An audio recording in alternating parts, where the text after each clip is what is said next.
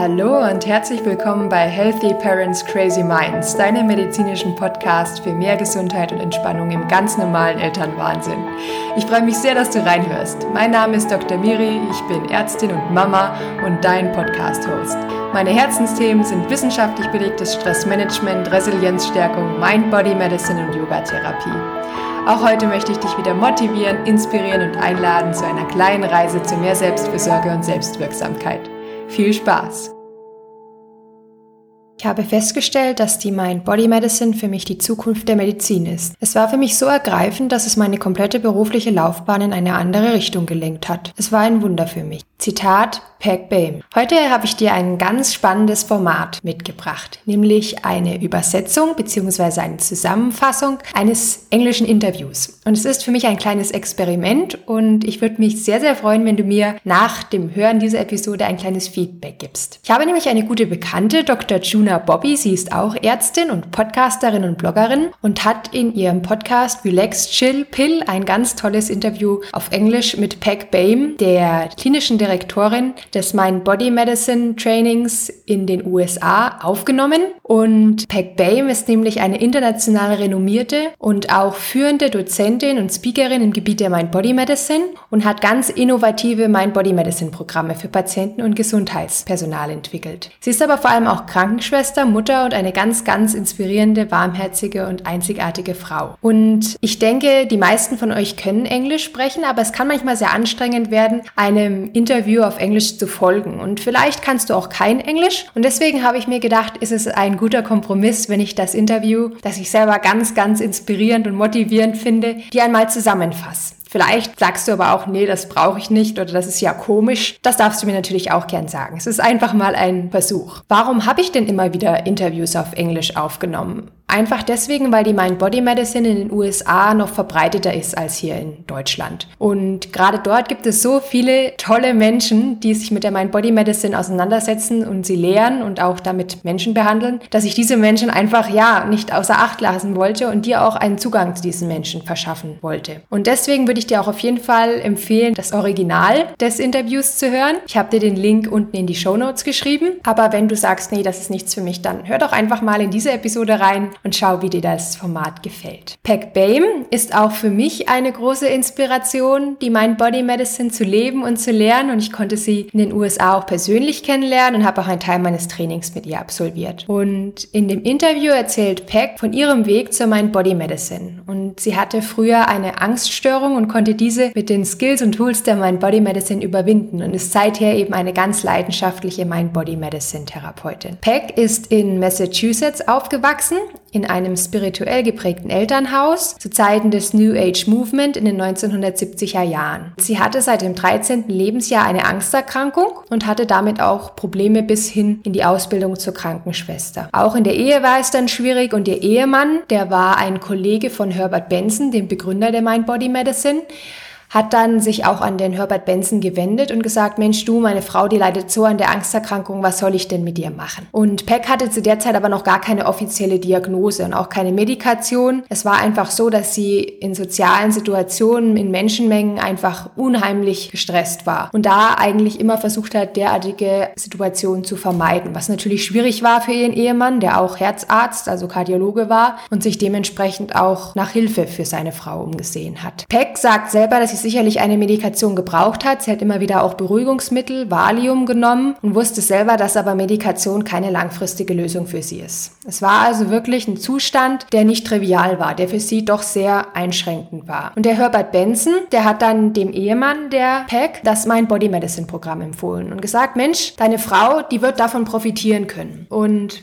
Früher war das Mind Body Medicine Programm noch anders aufgebaut als heute. Es ging nicht über acht Wochen, sondern über zwölf Wochen. Jede Woche gab es zweieinhalb Stunden Input. Und damals war das Mind Body Medicine Programm auch erst seit drei bis vier Jahren etabliert. Peck dachte sich dann, Mensch, ich habe doch nichts zu verlieren, denn sie war wirklich verzweifelt. Und 1980 ungefähr nahm Peck dann an dem Mind Body Medicine Programm teil und da war sie damals 33 Jahre alt und eine der ersten Patientinnen wirklich dann auch in dem Bereich, denn es gab es ja noch nicht so lange. Peck war grundsätzlich interessiert an wissenschaftlichen Themen, aber auch an Meditation und hatte aber eigentlich keine große Erwartung und hatte auch keine etablierte tägliche Meditationspraxis oder dergleichen, aber war einfach mal ja eher so neutral eingestellt. In dem Mind Body Medicine Programm wurde wie heute auch dann Meditation unterrichtet, ganz verschiedene Formen der Meditation. Denn es ist eine Möglichkeit, die physiologische, also die natürliche körperliche Entspannungsantwort auszulösen, die Herbert Benson als Relaxation Response bezeichnet hat. Wenn man täglich das Meditieren übt. Und das war damals etwas ganz, ganz Revolutionäres, diese Relaxation Response, also die Beschreibung des Entspannungszustandes im Körper. Denn es war bislang nur die Stressantwort beschrieben durch Walter B. Cannon. Und Peck war in diesem Mind Body Medicine Programm sehr zufrieden. Denn für sie waren es zwei Welten, die zusammenkamen. Zum einen ihr wissenschaftliches Interesse an der Medizin und den Körperprozessen Sie war ja Krankenschwester, aber auch Meditation. Und zwar nicht nur einfach Meditation mit einer spirituellen Grundlage, sondern Meditation, die wissenschaftlich belegt war und die genutzt wurde als Methode, um das mentale und auch physische Genesen zu unterstützen. Und Peck hatte dann das Gefühl, dass ihre spirituellen Wurzeln, weil sie ja im New Age Movement aufgewachsen war und auch ihre Eltern sehr spirituell waren, nun eine wissenschaftliche Basis bekamen. Und das Schöne ist eben, dass in dem Mind Body Medicine Programm schon damals berichtete Peck nicht nur die Meditation unterrichtet wurde, sondern ganz verschiedene Methoden zur Auslösung der Entspannungsantwort. Und es gab also nicht diese eine Mind Body Medicine Technik oder die Herbert Benson Technik, sondern ganz verschiedene Methoden in den Entspannungszustand zu kommen. Achtsamkeitsmethoden, Yoga, Kontemplation, Tai Chi etc. Und das bedeutet auch, dass immer betont wurde, dass man nicht Buddha sein muss oder ein großer Meditationsmeister, um in den Entspannungszustand zu kommen, sondern dass Meditation in ganz vielen alltäglichen Aktivitäten auch geschehen kann. Wie zum Beispiel, wenn man joggt, wenn man Musik macht, wenn man in der Natur ist. Und gerade die Natur ist eigentlich etwas, was uns, ja, mehr oder weniger automatisch in einen Entspannungszustand versetzt, denn durch die ganzen Eindrücke und Geräusche und auch visuellen Eindrücke, die die Natur liefert, neigen wir sehr dazu, uns darauf auch zu konzentrieren.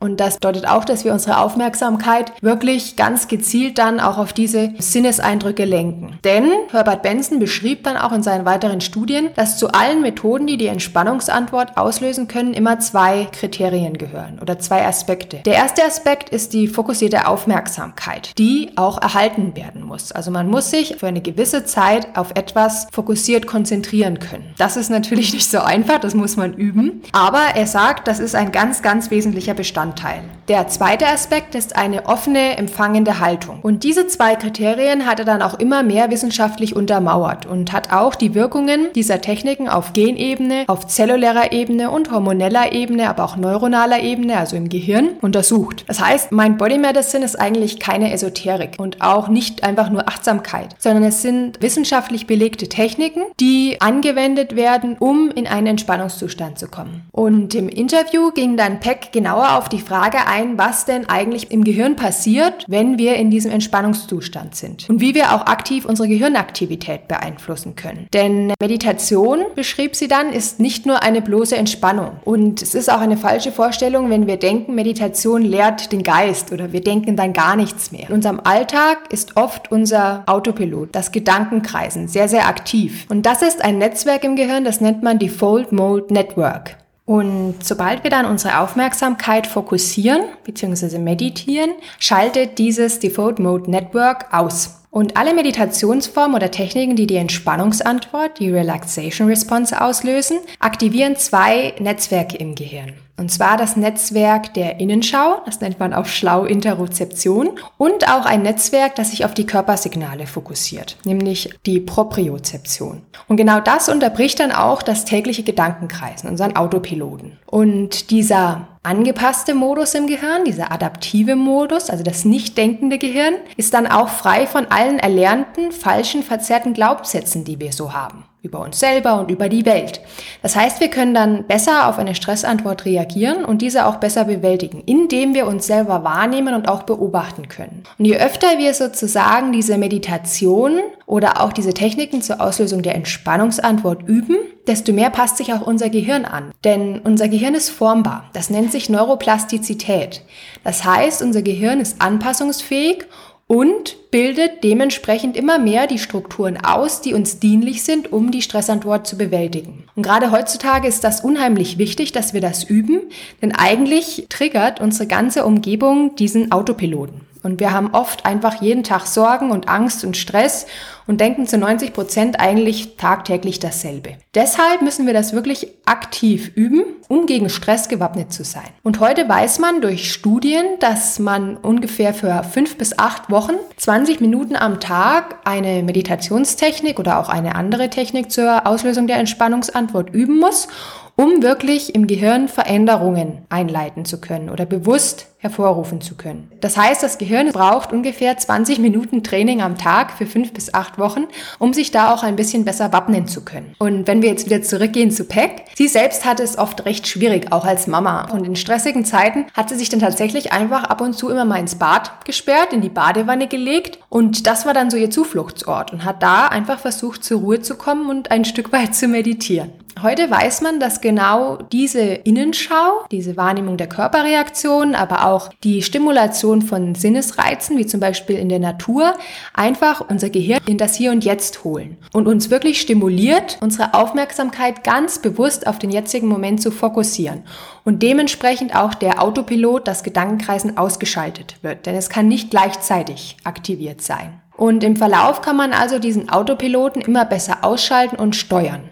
Und dann gingen Peck und Juna im Interview noch auf ein weiteres spannendes Thema ein, nämlich wie wir selbst mit einer positiven Einstellung inklusive positiver Gefühle und Gedanken unser Stresserleben beeinflussen können. Und wissenschaftliche Studien haben gezeigt, dass eine positive Einstellung unsere Bewältigungskompetenz stärkt und stressige Situationen abpuffert. Was bedeutet das denn jetzt für dich konkret? Jeder hat sicherlich irgendeine positive Eigenschaft, auch du. Damit verbunden ist dann immer auch irgendwo ein neuronales Netzwerk. Das heißt, irgendwo im Gehirn ist gespeichert, dass du diese positive Eigenschaft hast. Nehmen wir doch zum Beispiel mal Geduld. Wenn du dich jetzt darauf fokussierst, auf ich bin geduldig oder einfach auch nur das Wort Geduld, dann lenkst du deine Aufmerksamkeit ganz bewusst auf diese Eigenschaft und kannst tatsächlich dieses Gefühl der Geduld auslösen. Wenn du dich jetzt sozusagen 17 bis 30 Sekunden auf Geduld konzentrierst, ist genau das fokussierte Aufmerksamkeit. Das ist auch das Kriterium oder eines der Kriterien für eine Technik der Mind Body Medicine zur Auslösung der Entspannungsantwort. In dem Moment, wo du dich auf dieses Wort immer wieder konzentrierst oder anhalten konzentrierst, schaltet dein Autopilot, das Default Mode Network, ab. Denn der Autopilot und auch diese fokussierte Aufmerksamkeit sind nie gleichzeitig aktiv. Und da der Autopilot ein Korrelat der Stressantwort ist, wird dementsprechend genau das Gegenteil, die Entspannungsantwort induziert. Das heißt, egal worauf du dich da konzentrierst, ob das jetzt Geduld oder Liebe oder Fürsorglichkeit ist, das wird für dich erfahrbar.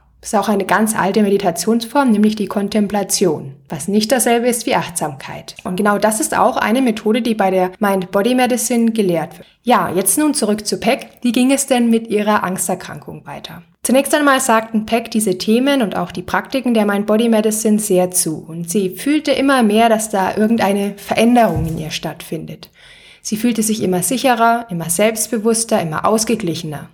Und sie erfuhr letztendlich eine Art Selbstwirksamkeit und konnte ihre eigene Physiologie, ihre körperlichen Prozesse regulieren lernen. Also auch ihre Angst. Eine der Lieblingsmeditationen, die sie hatte, war die sichere Ortmeditation. Und sie mochte die so gern, weil sie einfach sich eingeladen gefühlt hat, einfach nur zu sein und zu erfahren, ohne etwas zu müssen. Und während einer solchen Meditation fragte sie sich selbst, was sie denn brauche, um ihre Angst zu überwinden. Und ihr Gehirn sandt ihr Einfach nur ein Wort und das war damals Power, das englische Wort für Macht, Kraft, Einfluss. Und dann fragte sie sich, wie lerne ich denn Power? Wie lerne ich denn Macht und Einfluss auf meine Angst zu haben? Und dann bekam sie die Antwort Marcus Aurelius. Ja, das ist keine große Mystik. Das kann man alles sehr, sehr, ich sag mal, rational erklären. Peck hatte nur zwei Jahre Latein in der Highschool. Vielleicht hat sich da etwas über Marc Aurelius abgespeichert. Vielleicht war es aber auch einfach eine Biografie, ein Buch, was sie mal nebenher in der Stadt gesehen hatte. Man weiß es nicht genau. Aber Tatsache ist, dass Marc Aurelius sich tiefergehend mit dem Thema Power, also Einfluss, Macht beschäftigt hat. Und genau diese Power over the fear, also die, der Einfluss auf die eigene Angst, die Macht über die eigene Angst, ist das Antidot. Also das, was man letztendlich tun kann, dass die Angst aufhört, da zu sein. Das heißt, Peck konnte selbst ihr eigenes Empfinden beeinflussen. Und das ist keine große Mystik, denn unser Gehirn ist einfach ein riesiger Speicher, der jegliche Informationen aufsaugt wie ein Staubsauger. Und vieles haben wir dann in unserem Unterbewusstsein einfach gespeichert. Und sobald wir in diesen Zustand des Non-Thinking Brains kommen, also in dieses nicht denkende Gehirn, dann kommen genau solche Inhalte des Unterbewusstseins hoch. Das kann dann eben unsere Stressantwort puffern, es kann uns Antworten geben, es kann uns eine Hilfe sein zur Anpassung und Bewältigung von Stresssituationen. Und Peck fühlte sich im Verlauf immer besser und am Ende der zwölf Wochen, die der Kurs dauerte, hatte sie tatsächlich keine Angst mehr, auch nicht in sozialen Situationen und entschied sich dann, die Mind-Body Medicine tiefergehend zu lernen und auch weiterzugeben. Und sie war so beeindruckt, dass sie dann ihre berufliche Karriere als Krankenschwester an den Nagel gehängt hat und sich entschieden hat, am Benson Henry Institute einen Job anzunehmen und jetzt ist sie seit 30 Jahren dort tätig. Und Juna hat Peck dann gefragt, ob sie mit ihrer täglichen Meditationspraxis und 30 Jahren Erfahrung in der Mind-Body Medicine nun immun sei gegen die Stressantwort. Und Peck sagte nein, überhaupt nicht. Die Stressantwort, meinte sie, ist etwas, was man letztendlich auch anerkennen muss und man muss immer bedenken, sie ist ein Impuls zur Anpassung, niemals eine Falle, die das Gehirn dauerhaft verändern oder umwandeln soll. Und es ist nun mal so, dass je mehr Stress man hat, sagte sie, verändert sich das Gehirn auch. Denn es ist ja neuroplastisch, das heißt, es kann sich wandeln, es können neue Netzwerke geknüpft, aber auch abgebaut werden und es ist ein sehr, sehr sensibles Organ oder ein sensibler Teil unseres Körpers. Und wenn wir nun immer wieder Stress haben, passt sich auch das Gehirn an und wir versuchen dann letztendlich der Stressantwort irgendwie zu entgehen oder sie auszuhalten, indem wir wirklich auch wenig dienliche Verhaltensweisen an den Tag legen. Wie zum Beispiel, indem wir Alkohol trinken, rauchen, vielleicht zu viel essen, zu wenig essen, aber auch einfach reizbar sind oder dergleichen. Das heißt, über lange Frist, wenn man viel, viel Stress hat, sinkt die Schwelle für das Stresseleben natürlich enorm. Und es wird immer schwieriger für das Gehirn, die Stressantwort auch wieder auszuschalten, wenn sie nicht mehr gebraucht wird. Deswegen ist es prinzipiell schon so, dass man die Stressantwort zumindest in einem Rahmen halten will. Und dann haben Sie noch ein ganz wichtiges Thema angesprochen, nämlich die Resilienz und das Selbstmitgefühl. Und wenn wir nun stressige Situationen mit der Zeit gut meistern lernen, entwickeln wir eine Resilienz. Das bedeutet, wir werden besser im Problem lösen, wir können bessere Entscheidungen treffen, wir werden besser im Akzeptieren von gewissen Situationen, wir können besser positive Emotionen pflegen und letztendlich resultiert das in einer ja, größeren Weisheit und auch in einem Mitgefühl mit uns selbst, aber auch mit anderen.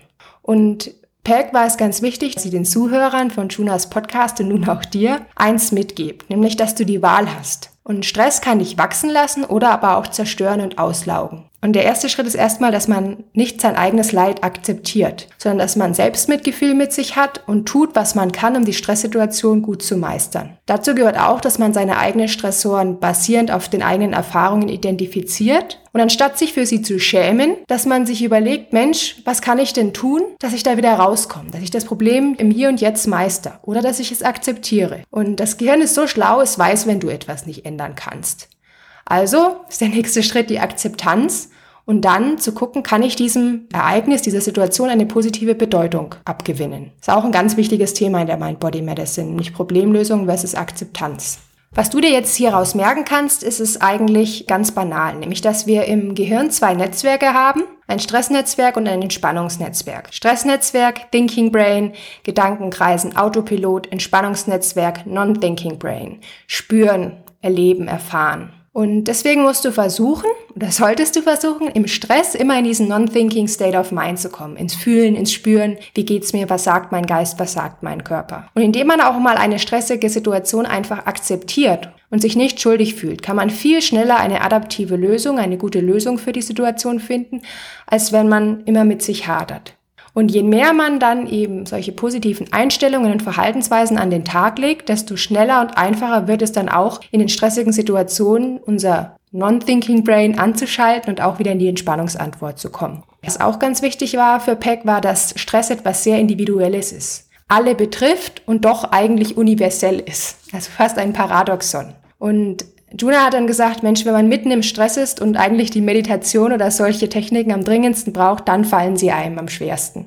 Wie zum Beispiel in der Corona-Krise. Und dann hat Peck gesagt, das ist ganz, ganz richtig. Und wichtig zu wissen ist auch, dass nicht jeder Mensch die gleichen Ressourcen die gleichen Ausgangsmöglichkeiten hat, mit stressigen Situationen umzugehen. Wir alle sind geprägt von Erfahrungen, wir alle haben verschiedene Gene und unser Gehirn wird dementsprechend auch auf eine gewisse Art und Weise aufgebaut oder ist auf eine gewisse Art und Weise strukturiert. Das heißt, wir müssen auch füreinander Mitgefühl haben, denn vielleicht kann dein Gegenüber stressige Situationen nicht auf die gleiche Art und Weise bewältigen wie du selbst. Und vielleicht kannst du selbst aber auch eine gewisse Situation, die ein anderer Mensch mit ja, Leichtigkeit wegsteckt, nicht so gut verkraften. Da braucht es einfach viel, viel Mitgefühl. Und daran sollte man denken, wenn man sich über sich selbst ärgert und über jemand anders in solchen stressigen Situationen.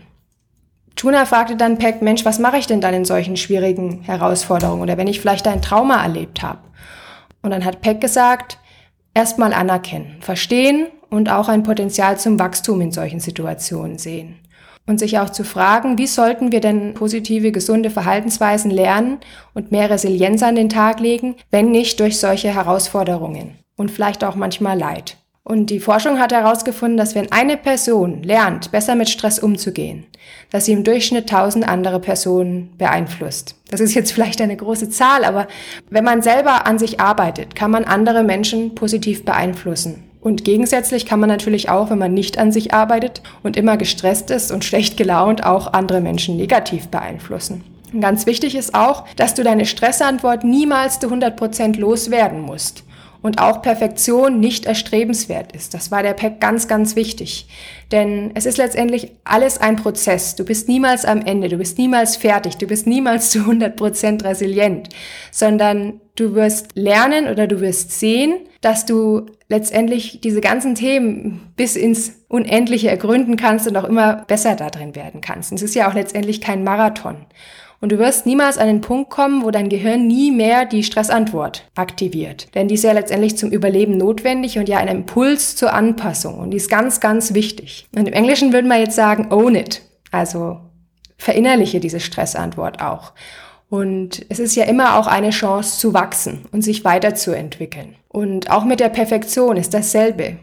Peck sagte ganz deutlich, wir haben eine falsche Vorstellung von Perfektion. Wenn wir wirklich perfekt wären, wären wir so unnahbar, dass wir mit unserem Gegenüber überhaupt nicht mehr in Verbindung treten könnten. Wir könnten Menschen, die Leid erlebt haben, die gestresst sind, überhaupt nicht mehr verstehen, nicht mehr mitfühlen. Wir hätten da wirklich überhaupt kein Verständnis mehr für. Deswegen ist es eigentlich am besten, unperfekt zu sein. Also wirklich das Unperfektsein perfektionieren und damit einfach zufrieden zu sein. Und ganz am Schluss hat Juna Peck noch gefragt, was sie ihren Kindern mitgeben würde. Wenn sie jetzt bedenken würde, dass sie ihr Leben lang Mind Body Medicine praktiziert und weitergegeben hat, was ist denn so ihre Message für ihre Kinder? Und dann hat Peck gesagt, sie würde ihren Kindern sagen, weißt du was, es war verdammt gut, dass du keine Mama hattest, die perfekt war. Denn ich habe immer dir eine Möglichkeit gegeben, eine Stresssituation mit mir zu überwinden, dich anzupassen und solche Stresssituationen auch zu bewältigen und daran vor allem zu wachsen. Und sie würde ihren Kindern sagen, dass sie immer bedenken sollen, dass es einfacher ist, den eigenen Körper gesund zu halten, als ihn wieder gesund zu machen, wenn er erstmal krank ist. Und dass deswegen gesunde Ernährung, Schlaf und Bewegung und alle diese Dinge unheimlich wichtig sind und dass ihre Kinder nach sich schauen sollen und Selbstfürsorge betreiben sollen. Und sie würde sie bitten, Mitgefühl zu kultivieren und würde versuchen, ihnen das auch vorzuleben, damit, wenn sie später mal alt und tatterig ist, ihre Kinder auch sich um sie kümmern möchten. Und was ich dir noch mitgeben möchte, ich habe Peck dann mal gefragt in einem Gespräch, das wir beide geführt haben. Peck, viele, viele Mamas und Papas sagen mir, Mensch, für sowas habe ich doch keine Zeit. Ich habe keine Zeit für Resilienzstärkung, für Stressmanagement, für so ein Blabla. Und ihre Antwort, ihr Zitat, war folgendes. Ich lese es dir einmal in Englisch vor, weil es eigentlich sehr, sehr schön klingt, aber ich habe es dann auch auf Deutsch übersetzt und ich hoffe, du hörst dir auch noch die deutsche Version an. Having no time is an all or nothing distortion, so doing something is moving in the right direction. A wise meditation teacher of mine once said, If you argue with your limitations, you get to keep them. So we must be careful not to argue on behalf of our limitations, such as out of balance relationships or not having time for self-care. We can't manufacture time, but we can prioritize it wisely. Children, like the rest of us, learn from example. So mothers and fathers don't want to keep role modeling self-sacrifice. Although there will always be times when self-sacrifice is called for, it shouldn't be a way of life. Auf Deutsch heißt das, keine Zeit zu haben, ist eine verzerrte Grundüberzeugung, ganz nach dem Schwarz-Weiß-Prinzip. Etwas für sich zu tun, und sei es noch so wenig, ist ein Schritt in die richtige Richtung. Ein weiser Meditationslehrer sagte mir einmal, wenn du für deine Einschränkungen und Gründe, warum etwas nicht funktioniert, argumentierst, wirst du sie behalten. Also müssen wir aufpassen, nicht Partei für unsere Limitationen und Einschränkungen zu ergreifen, wie zum Beispiel für schlecht laufende Beziehungen oder für, für mangelnde Selbstfürsorge. Wir können uns keine Zeit kaufen, aber wir können weise priorisieren. Kinder lernen von uns, sie lernen am Modell. Also sollten wir als Mamas und Papas nicht ein Vorbild in Selbstaufopferung werden. Auch wenn es manchmal notwendig ist, selbstlos zu handeln, gerade für seine Kinder, sollte es nicht eine Lebenseinstellung werden. Und jetzt würde mich noch interessieren am Ende der Podcast-Folge, ob dir das Format gefallen hat. Es ist natürlich etwas ganz anderes, wenn man ein Interview übersetzt.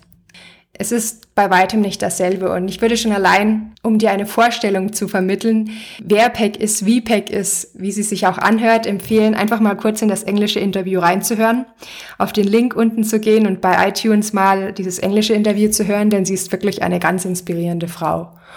Und diese Übersetzung, aber auch dann das Aufnehmen war natürlich sehr aufwendig. Und ähm, nur wenn du wirklich sagst, Mensch, hey, das ist was, was mir gefallen hat, mache ich das weiter. Und wenn du sagst, nee, eigentlich war das blöd, dann werde ich auch so ein Format nicht mehr hier in den Podcast veröffentlichen. Trotzdem würde mich interessieren, ob du was mitnehmen konntest, ob du vielleicht auch schon mal eine Art von sozialer Angst erlebt hast, ob du etwas anfangen konntest mit diesen Prinzipien der Mind Body Medicine und mit den Inputs zum Gehirn und mehr. Auch wenn du Fragen hast oder irgendein Feedback, immer gern. Einfach raus damit. In der nächsten Episode wird es auch wieder persönlich und emotional. Da möchte ich dich gerne mitnehmen auf meine Reise, auf Umwegen oder warum ich dich unterstützen möchte. Und es ist die erste noch persönlichere Episode als die Intro-Episode, in der ich dich auf meine Reise mitnehmen möchte und dir erzählen möchte, wie ich letztendlich zu meinem Herzensprojekt gekommen bin. So, wieder einmal herzlichen Dank dir fürs Zuhören und dass du bis zum Ende durchgehalten hast. Du kennst das, der Healthy Parents Crazy Minds Podcast ist ein interaktiver Podcast, der zum Austausch anregen soll und deswegen würde ich mich sehr über ein Feedback von dir freuen, ob die Folge für dich hilfreich war, ob du es mittlerweile schaffst, eine Mimi in deinen Alltag einzubauen, eine Mindful Minute Darfst mir auch gerne einen Kommentar zur Folge hier auf iTunes hinterlassen oder eine E-Mail schreiben, auf Instagram oder Facebook einen Post machen, wie es dir passt. Wie du mit mir in Kontakt treten kannst, findest du auch in den Show Notes. Da steht auch mein Link für die Website, wo du mehr über mich und meinen Mimimed erfahren kannst. Und ich werde mich auch über eine positive Bewertung bei iTunes freuen, damit uns möglichst viele Eltern finden können und wir gemeinsam den Familienalltag resilient meistern. Um auf dem neuesten Stand zu bleiben, kannst du auch gerne meinen Podcast abonnieren. Es werden keine Daten gesammelt, wie E-Mail-Adressen oder dergleichen. Es kostet auch nichts. So bleibst du immer auf dem neuesten Stand. Ja, und denk dran, jeder kann im normalen Elternwahnsinn etwas für seine Gesundheit tun und ganz kurz entspannen. Denn ein tiefer Atemzug geht immer. Deine Dr. Miri.